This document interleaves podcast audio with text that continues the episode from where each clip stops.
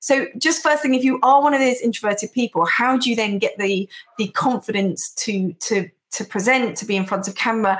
And again, it goes back to that one small step at a time. I started one, you know, one little video, maybe just to some friends, one just very, very small steps at a time that gradually build your confidence. And before you know it, you're on stage in front of 4,000 people and, and you're cool with it. But you, mm. but that doesn't, again, it doesn't, people see that. They don't see all the tiny little steps that it took on the way there. So um, what I would do say is, is don't just because you are an introvert don't assume you can't do stuff. Just appreciate that your journey is going to be different to say somebody that's more extroverted.